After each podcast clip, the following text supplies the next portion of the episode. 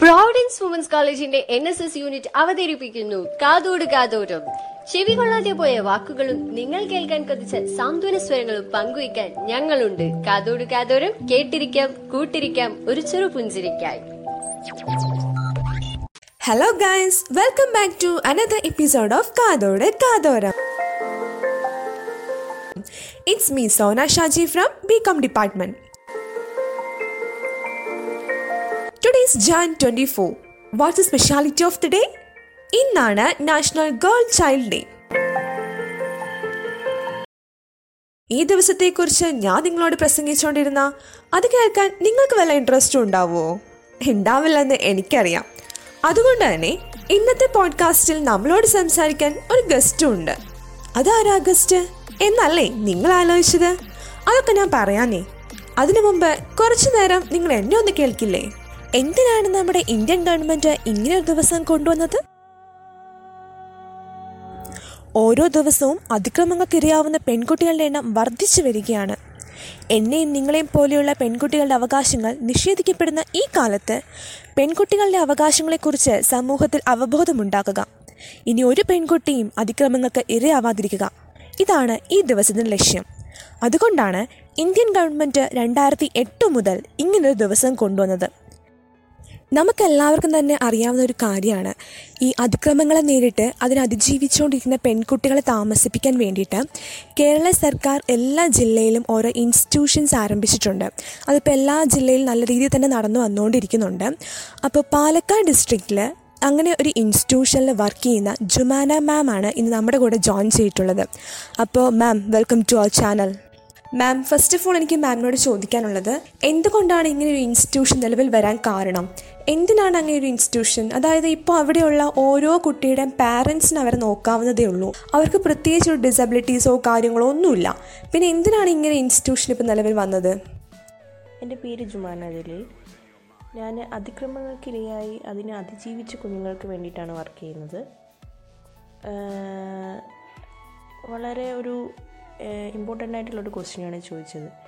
എന്തുകൊണ്ട് ഇങ്ങനെ ഒരു ഇൻസ്റ്റിറ്റ്യൂഷൻ അല്ലെങ്കിൽ ഇങ്ങനെ ഒരു സ്ഥാപനത്തിന്റെ ആവശ്യം എന്താണ്? കുട്ടികളെ നമുക്ക് വീട്ടിൽ നിർത്തി വളർത്താവുന്നതല്ലേ ഉള്ളൂ.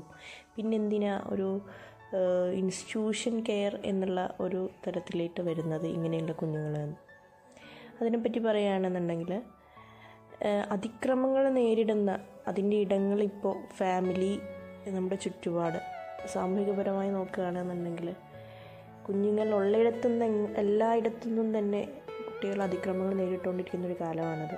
അത് ചിലപ്പോൾ ഫാമിലി ആവാം പഠിക്കുന്ന ഇടങ്ങളാവാം ഈ പറഞ്ഞ അയൽപ്പക്കത്തു നിന്നായിരിക്കാം ഇങ്ങനെ പല പല സാഹചര്യങ്ങളാണ് ഇന്ന് കുട്ടികൾ അതിക്രമങ്ങൾ നേരിട്ടുകൊണ്ടിരിക്കുന്ന ഇവിടെ നിന്നും ഒക്കെയാണ് കുട്ടികൾ അതിക്രമങ്ങൾ നേരിട്ടുകൊണ്ടിരിക്കുന്നത്. ഈ ഒരു സാഹചര്യത്തിൽ ഒരു ഒരു തരത്തിലും കുട്ടിയെ വീട്ടിൽ നിൽക്കാൻ പറ്റാത്തൊരവസ്ഥ ഉണ്ടാവുന്ന ഇപ്പം അതായത് ലൈംഗിക അതിക്രമങ്ങൾ നേരിട്ടുകൊണ്ടിരിക്കുന്ന കുട്ടികൾ അത് വീട്ടിൽ നിന്ന് തന്നെയാവും. ഒരുപക്ഷെ അത് അച്ഛനിൽ നിന്നാവാം ആങ്ങളമാരിൽ നിന്നാവാം അമ്മാവന്മാരിൽ നിന്നാവാം ചെറിയച്ഛൻ വലിയച്ഛൻ ഇങ്ങനെ മാറി മാറി വരുന്ന ഒരു അവസ്ഥയിൽ കുട്ടീനെ ഒരു തരത്തിലും നമ്മൾ വീട്ടിൽ നിർത്താൻ പറ്റാത്തൊരു സാഹചര്യം ഉണ്ടാകുമ്പോഴാണ് ഒരു ഇൻസ്റ്റിറ്റ്യൂഷണൽ കെയർ ഒരു സ്ഥാപനത്തിൽ നിർത്തി കുട്ടിക്ക് വേണ്ട കാര്യങ്ങൾ ചെയ്തു കൊടുക്കുക. നമ്മുടെ അവരുടെ ബേസിക് റൈറ്റ്സ് ആയിട്ടുള്ള എഡ്യൂക്കേഷൻ ഫുഡ് ഷെൽട്ടർ ഈ കാര്യങ്ങളെല്ലാം നോക്കാനുള്ളൊരവസ്ഥ ഉണ്ടാകുന്നത് ഇവിടെയാണ് ഇങ്ങനൊരു സാഹചര്യത്തിലാണ് സ്റ്റേറ്റ് നിർഭയ പോളിസിയുടെ ഭാഗമായിട്ട് ഈ കുട്ടികളെ ലൈംഗിക അതിക്രമങ്ങൾ പ്രിവെന്റ് ചെയ്യാനും അതുപോലെ തന്നെ പ്രൊട്ടക്റ്റ് ചെയ്യാനും പ്രോസിക്യൂഷൻ നടത്താനും റീഹാബിലിറ്റേഷൻ കുട്ടികൾക്ക് റീഹാബിലിറ്റേഷൻ നടക്കാനും കുട്ടികളെ റീഇന്റഗ്രേറ്റ് ചെയ്യാനും വീണ്ടും ഈ കുട്ടികളെ ഇതേ സൊസൈറ്റിയിലോട്ട് വീണ്ടും റീഇന്റഗ്രേറ്റ് ചെയ്യാനും വേണ്ടിയിട്ടാണ് ഇതുപോലെയുള്ള സ്ഥാപനങ്ങൾ അല്ലെങ്കിൽ ഇങ്ങനെ ഒരു വിമൺ ആൻഡ് ചിൽഡ്രൻസ് ഹോം എന്നുള്ള ഒരു ഇൻസ്റ്റിറ്റ്യൂഷൻ നിലനിന്ന് പോകുന്ന അല്ലെങ്കിൽ അതിന്റെ ഒരു ആവശ്യകത വന്നത് ഇങ്ങനെയുള്ളൊരു സാഹചര്യത്തിലാണ്. മാം വേറൊരു കാര്യം ചോദിക്കാനുള്ളത്. ആ ഒരു ഇൻസ്റ്റിറ്റ്യൂഷൻ നിൽക്കാൻ ഒരു ഏജ് ലിമിറ്റ് ഉണ്ടോ? അതായത് ചെറുപ്പം മുതലേ വളർന്ന് അവിടെ വളർന്നു വരുന്ന ഒരു കുട്ടിയാണെങ്കിൽ ആ കുട്ടിക്ക് പതിനെട്ട് വയസ്സാകുന്നതോടെ അവിടുന്ന് മാറ്റുവാണോ ചെയ്യുന്നത്? അല്ലെങ്കിൽ പതിനെട്ട് വയസ്സായതിനു ശേഷവും അവിടെ എഡ്യൂക്കേഷൻ മുതലായുള്ള കാര്യങ്ങളൊക്കെ നിങ്ങൾ കെയർ ചെയ്യാറുണ്ടോ? വുമൺ ആൻഡ് ചിൽഡ്രൻസ് ഹോമുകളിൽ പതിനെട്ട് വയസ്സിന് മുകളിലുള്ള കുട്ടികളുണ്ട് പതിനെട്ട് വയസ്സിന് താഴെയുള്ള കുട്ടികളുണ്ട്. അതിനിപ്പം കറക്റ്റായിട്ട് ഇന്ന ഏജ് വരെ എന്നുള്ള ഒരു ക്രൈറ്റീരിയ ഇല്ല. കാരണം വിമൻ ആൻഡ് ചിൽഡ്രൻസ് ഹോമുകളാണ് ഇപ്പോൾ ഉള്ളത്.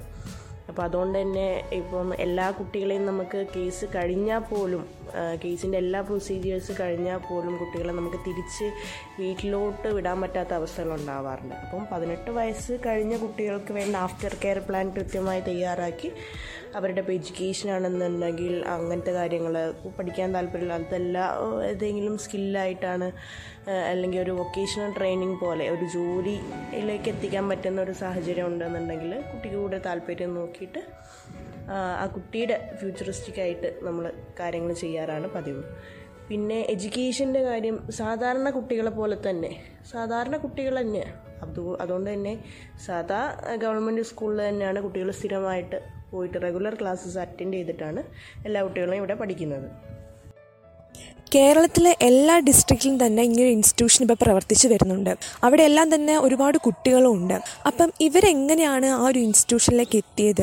അത് ഏതെങ്കിലും ഡിപ്പാർട്ട്മെന്റ് ആയിട്ട് അവിടെ കൊണ്ട് എത്തിക്കുന്നതാണോ? അല്ലെങ്കിൽ അവരുടെ പാരൻസ് തന്നെ അവിടെ കൊണ്ട് എത്തിക്കുന്നതാണോ? നിങ്ങൾ എങ്ങനെയാണ് അവരെ കണ്ടുമുട്ടിയത്? അല്ലെങ്കിൽ എങ്ങനെയാണ് അവരോട് എത്തിയത്? പിന്നെ കുട്ടികൾ നമ്മൾ ഇങ്ങോട്ട് ഇങ്ങോട്ട് കുട്ടികൾ എത്തിച്ചേരുന്നത് എന്ന് പറഞ്ഞു കഴിഞ്ഞാൽ ഏതൊരു കേസും റിപ്പോർട്ട് കഴിഞ്ഞ ഉടനെ തന്നെ അതിന്റെ എഫ് ഐ ആർ എടുത്ത് മിസ്സിങ് ആണെന്നുണ്ടെങ്കിൽ കുട്ടീനെ കണ്ടുപിടിച്ച് അതിന് വേണ്ട നടപടികളെല്ലാം എടുത്ത് കുട്ടിയുടെ മെഡിക്കലായിട്ടുള്ള മെഡിക്കൽ റിപ്പോർട്ട്സും മറ്റും തയ്യാറാക്കി കഴിഞ്ഞതിന് ശേഷം നമുക്ക് എല്ലാ ചൈൽഡ് വെൽഫെയർ കമ്മിറ്റീസാണ് കുട്ടികളെ നമുക്ക് ഇങ്ങോട്ട് റെഫർ ചെയ്യുന്നത്. നമുക്ക് നേരിട്ട് ഫീൽഡിലോട്ട് ഇറങ്ങുന്നത് വിമൻ ആൻഡ് നമുക്ക് എപ്പോഴും സി ഡബ്ല്യു സിന്ന് റെഫർ ചെയ്ത ചൈൽഡ് വെൽഫെയർ കമ്മിറ്റി റെഫർ ചെയ്ത കുട്ടികളാണ് ഇവിടെ താമസിപ്പിക്കുന്നത്. നേരത്തെ മാം പറഞ്ഞല്ലോ അവിടെ ഒരു ഏജ് ലിമിറ്റ് വെച്ചിട്ടില്ല എന്ന് അതുകൊണ്ട് തന്നെ ചെറുപ്രായം മുതൽ അവിടെ വളർന്നു വരുന്ന ഒരുപാട് കുഞ്ഞുങ്ങളുണ്ടാവും. അവരുടെ ഒരു തണലെന്ന് പറയുന്ന ആ ഒരു ഇൻസ്റ്റിറ്റ്യൂഷനാണ് അതുകൊണ്ട് തന്നെ അവർക്ക് പുറത്തേക്ക് അല്ലെങ്കിൽ സമൂഹത്തോട് ഒരു അടുപ്പം ഉണ്ടാവില്ല. അപ്പം ഒരു സോഷ്യൽ ഇന്റിഗ്രേഷന്റെ ഭാഗമായിട്ട് അവരങ്ങ് പുറത്തിറങ്ങുമ്പം അല്ലെങ്കിൽ നമ്മുടെ സമൂഹത്തിലേക്ക് ഇറങ്ങി വരുന്ന സമയത്ത് അവർക്ക് എന്തെങ്കിലും ഒരു ബുദ്ധിമുട്ട് അനുഭവപ്പെടുന്നതായിട്ട് കാണാറുണ്ടോ? ഇവിടെ താമസിക്കുന്ന കുട്ടികൾ വീണ്ടും ഒരു നമ്മൾ ഈ പറഞ്ഞ പോലെ സോഷ്യൽ ഇന്റഗ്രേഷൻ നടത്തും. അല്ലെങ്കിൽ വീണ്ടും നമുക്ക് നമ്മൾ ഈ സാധാ സൊസൈറ്റിയിലോട്ട് അവരെ പ്ലേസ് ചെയ്യുമ്പോൾ അവർക്ക് ബുദ്ധിമുട്ടുണ്ടാവാറുണ്ടോ എന്ന് ചോദിച്ചു കഴിഞ്ഞ് കഴിഞ്ഞാൽ ഈ ഇതിൽ ഏറ്റവും നമുക്കൊരു വ്യത്യസ്തമായിട്ട് വ്യത്യസ്തമായിട്ടെന്നല്ല ഒരു വിലയിരുത്തുകയാണെങ്കിൽ നമുക്ക് പറയാൻ കഴിയുന്ന ഒരു കാര്യം എന്താണെന്ന് വെച്ച് കഴിഞ്ഞാൽ കുട്ടികളെ നമ്മുടെ എല്ലാ കോടും നമ്മുടെ നീതിന്യായ പക്ഷം എത്രത്തോളം എത്ര കണ്ട് സ്പീഡിലാണ് കാര്യങ്ങൾ ചെയ്യുന്നത് എന്നുള്ളത്. അതായത് രണ്ട് മൂന്നും വർഷങ്ങളിലേറെയായിട്ട് കുട്ടികൾ ഇവിടെ താമസിക്കുന്നവരുണ്ട്. അപ്പം ഈ ഒരു സമയത്ത് കുട്ടികളെ ഉപദ്രവിച്ച അവരുടെ പ്രതികൾ എന്ന് പറയുന്നവർ ജാമ്യം പോക്സോ കേസസിന് സാധാരണ ജാമ്യം കിട്ടത്തില്ല എന്ന് പറയാറാണ്. പക്ഷേ എങ്കിൽ പോലും ഒരുവിധം എല്ലാ പ്രതികളും ജാമ്യത്തിലാണുള്ളത്. അപ്പം ഈ നമ്മുടെ സർവൈവ് ചെയ്തവർ ഇതുപോലെ ഒരു സ്ഥാപനത്തിൽ നിൽക്കുകയും അവർ പുറത്ത് പ്രതികൾ പുറത്ത് വിളിക്കുകയും ചെയ്യുന്ന ഒരു ഇതാണ് നമുക്കിപ്പോൾ സാധാരണ കഴിയുന്നത് അതിന് വേണ്ടിയിട്ട് ഇപ്പം ഫാസ്റ്റ് ട്രാക്ക് കോടതികൾ വന്നിട്ടുണ്ട്. എല്ലാ ജില്ലകളിലും ഫാസ്റ്റ് ട്രാക്ക് കോടതി വന്നിട്ടുണ്ട്. പെട്ടെന്ന് ഈ പറഞ്ഞ പോലെ കുട്ടിക്ക് നീതി കിട്ടാൻ വേണ്ടിയിട്ട്. അത് നമുക്കൊന്നുകൂടെ പ്രതീക്ഷ നൽകുന്ന കാര്യമാണ്. അപ്പം തിരിച്ച് ഇറങ്ങുമ്പോൾ എന്ന് പറഞ്ഞു കഴിഞ്ഞാൽ ഇത്ര വർഷത്തോളമായ ഒരു സ്ഥാപനത്തിൽ നിന്ന് സ്വന്തം സമൂഹത്തിൽ നിന്നും എടുത്ത് മാറ്റിക്കഴിഞ്ഞതിന് ശേഷം വീണ്ടും പ്ലേസ് ചെയ്യുമ്പോൾ അതിന്റെതായ ചെറിയ ബുദ്ധിമുട്ടുകൾ അവർക്കുണ്ട്. പിന്നെ ബ്ലെയിം ചെയ്യുമോ എന്നുള്ള പോലെയുള്ള പേടികളും മറ്റും അവർക്കുണ്ട്. പക്ഷേ അതിനെ അതിജീവിച്ച് ഒരുപാട് പേരുണ്ട്. കാരണം വീണ്ടും പഠിച്ച് നല്ലൊരു രീതിയിൽ തിരിച്ച് സമൂഹത്തിലോട്ട് പ്ലേസ് ചെയ്യുമ്പോൾ അവർക്ക് അല്ലെങ്കിൽ മെന്റലി അവരെ നമ്മൾ ഫിറ്റ് ആക്കുന്നുണ്ട്. വേണ്ട കൗൺസിലിങ്ങും കാര്യങ്ങളും കൊടുത്തിട്ട് ചെയ്യുന്നുണ്ട്. പക്ഷെ അതിൽ എത്രത്തോളം എല്ലാവർക്കും വിജയിക്കാൻ പറ്റും എന്നുള്ളതും ഒരു ചോദ്യമാണ്. ഇനി ഞങ്ങൾക്ക് ചോദിക്കാനുള്ള മാമിന്റെ ഒരു പേഴ്സണൽ മാറ്ററാണ് എന്തുകൊണ്ടാണ് ഇങ്ങനെ ഒരു സർവീസ് മൈൻഡ് ആയിട്ടുള്ള ഈ ഒരു ഫീൽഡിലേക്ക് കടന്നു വരാൻ കാരണം എന്താണ്? പിന്നെ എന്തുകൊണ്ടാണ് ഈ ജോലി തിരഞ്ഞെടുത്തത് എന്നൊക്കെ ചോദിച്ചു കഴിഞ്ഞാൽ സോഷ്യൽ വർക്ക് ഇഷ്ടമായിരുന്നു. അപ്പം അതൊരു പ്രൊഫഷണൽ രീതിയിൽ തന്നെ ചെയ്യണം എന്നുള്ളതുകൊണ്ട് ഡിഗ്രി ചെയ്തത് സോഷ്യൽ വർക്ക് തന്നെയാണ് പി ജി ചെയ്തത് എം എസ് ഡബ്ല്യു തന്നെയാണ്. അപ്പം അത് കഴിഞ്ഞ് ഇതുപോലെ സമൂഹത്തിൽ നിന്ന് മാറ്റി നിർത്തപ്പെട്ടവർക്ക് വേണ്ടിയിട്ട് വർക്ക് ചെയ്യുന്നത് ഇഷ്ടമാണ്. പിന്നെ അതുപോലെ ഈ കുഞ്ഞുങ്ങളുടെ നമുക്ക് കൃത്യമായ ആ ഒരു മാറ്റം കാര്യങ്ങളും നമുക്ക് കാണാൻ വേണ്ടി കഴിയും. അപ്പം പിന്നീട് അവരെ ഈ പറഞ്ഞ പോലെ നല്ലൊരു രീതിയിൽ നമുക്ക് തിരിച്ച് അവരുടെ ഫാമിലിയിലോട്ട് തന്നെ പ്ലേസ് ചെയ്യുന്നത് തരുന്ന റിസൾട്ട് നമുക്ക് അങ്ങേയറ്റം സന്തോഷം ഉണ്ടാക്കുന്നതാണ് thank you ma'am for your valuable presence and this is a time to change our mind ഓരോ പെൺകുട്ടിയെ കാണുമ്പോഴും ബഹുമാനിക്കുക. ആദരിക്കുക. അതിക്രമങ്ങളില്ലാത്ത ഒരു നല്ല നാളേക്കായി തിരികൊളുത്തുക. Tune for the next episode of കാതോട് കാതോരം. കേട്ടിരിക്കാം കൂട്ടിരിക്കാം. ഒരു ചെറുപുഞ്ചിരിക്കായി.